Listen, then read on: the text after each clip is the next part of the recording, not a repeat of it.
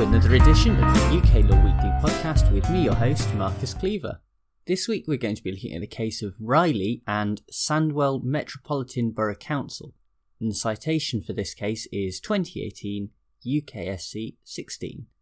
And this case presents some quite sensitive issues, but is ultimately about employment law and, in particular, unfair dismissal. The first party, Caroline Reilly, used to be a head teacher at a primary school in the area of Sandwell Metropolitan Borough Council, who are the other party to this case. Ms. Reilly has long known a man called Ian Selwood, and although they are not in a romantic relationship of any sort, the pair were very close friends. In fact, they were such good friends that in 2003 they actually bought a house together as an investment property. While it was Mr. Selwood who lived there full time, Ms. Reilly would on occasion stay over. The action for the purposes of this case begins in 2009. At the start of that year, she applied for the head teacher position and was eventually appointed in September. However, in the intervening period, her friend Mr. Selwood was arrested on suspicion of downloading indecent images of children.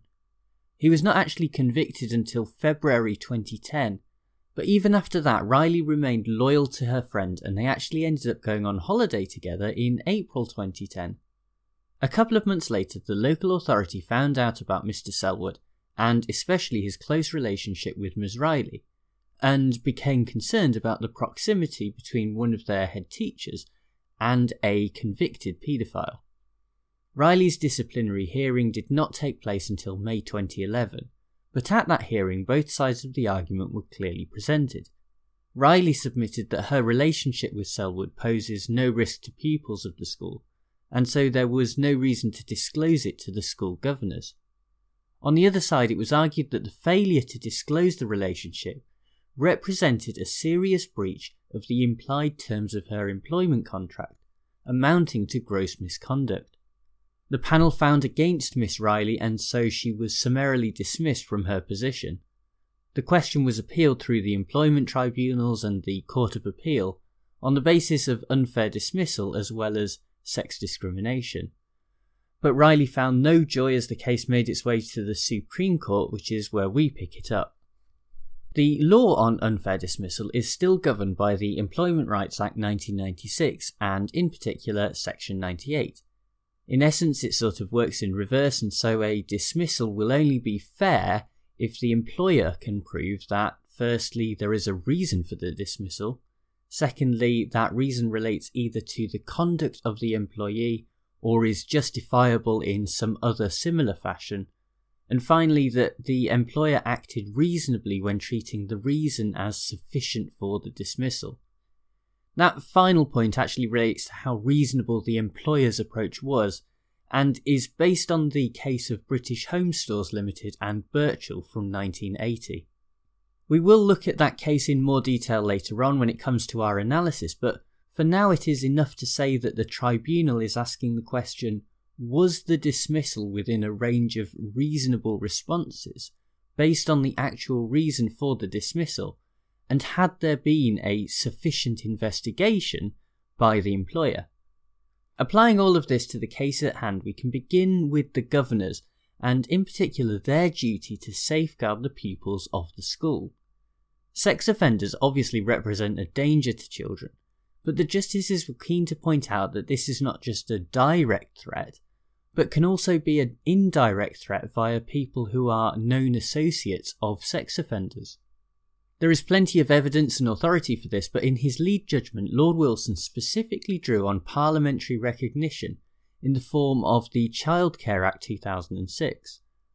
Coming back round to that first question, in the Employment Rights Act, there is a clear reason for the dismissal because of the contractual obligation to help the governors in their duty to safeguard pupils of the school. On the second question, there is a clear link between Reilly's conduct and the reason for her dismissal, because of the failure to disclose her relationship.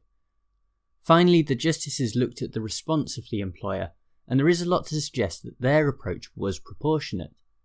Given her position of authority within the school, Ms. Reilly had access to key personal information about pupils that goes beyond even what is stored on file, but includes things that she would know from her close personal relationships with pupils, such as their daily routine and their circumstances at home.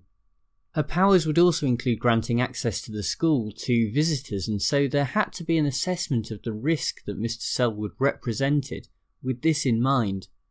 Taking account of this context, the panel was within its right to conclude that the non disclosure represented a breach of the implied terms of her employment contract.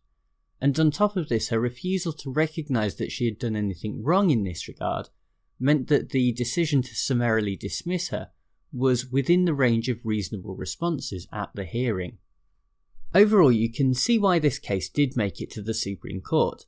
Despite the sensitive nature of the subject area, there was a case to be made out here, and something worthy of going before the justices.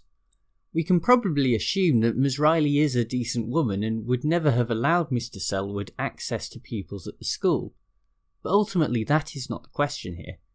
The issue is around the exposure of risk, and there clearly is a fundamental risk in play when the head teacher of a school has an existing and ongoing relationship with a sex offender.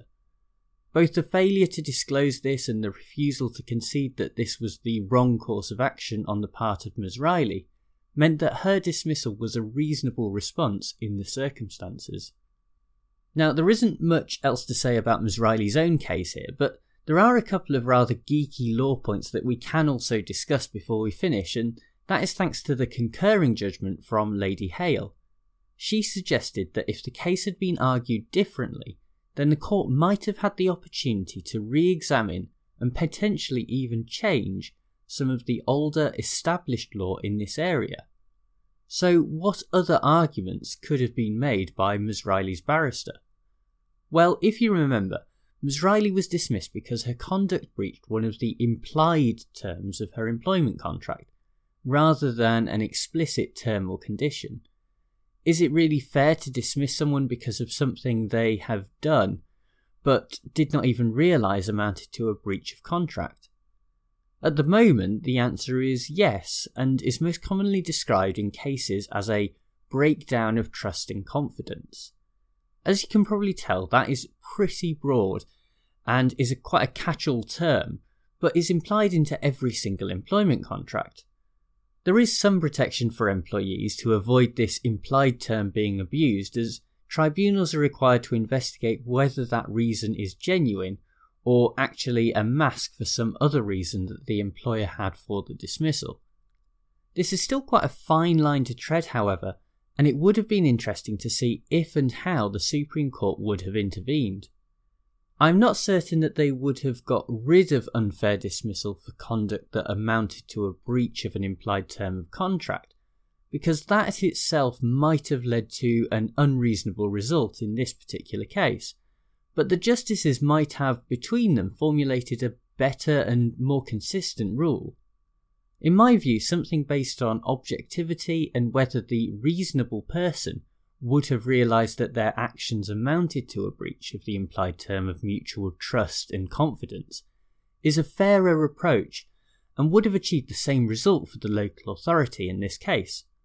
The second point that Lady Hale made was in relation to the principle set out in British Home Stores Limited and Burchell, and in particular whether that case was correctly decided.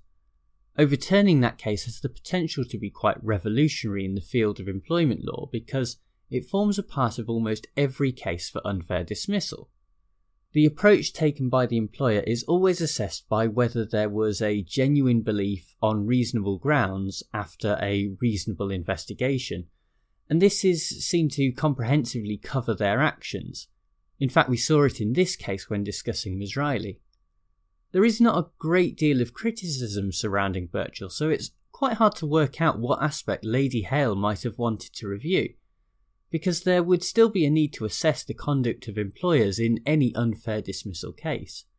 The only thing that I can think of is the possibility of coming up with a better means of working out whether the response by the employer was within a reasonable range.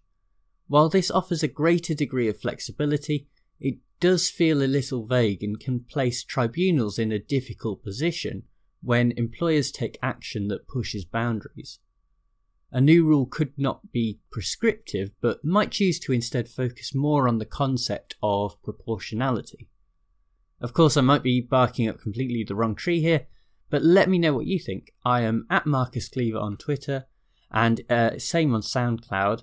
If you're watching this on YouTube, then drop a comment below the line. Well, that's all from me, so thank you very much for tuning in again to another episode. Thanks as ever to bensound.com for the theme music. I'll be back with another case next week, but for now, bye!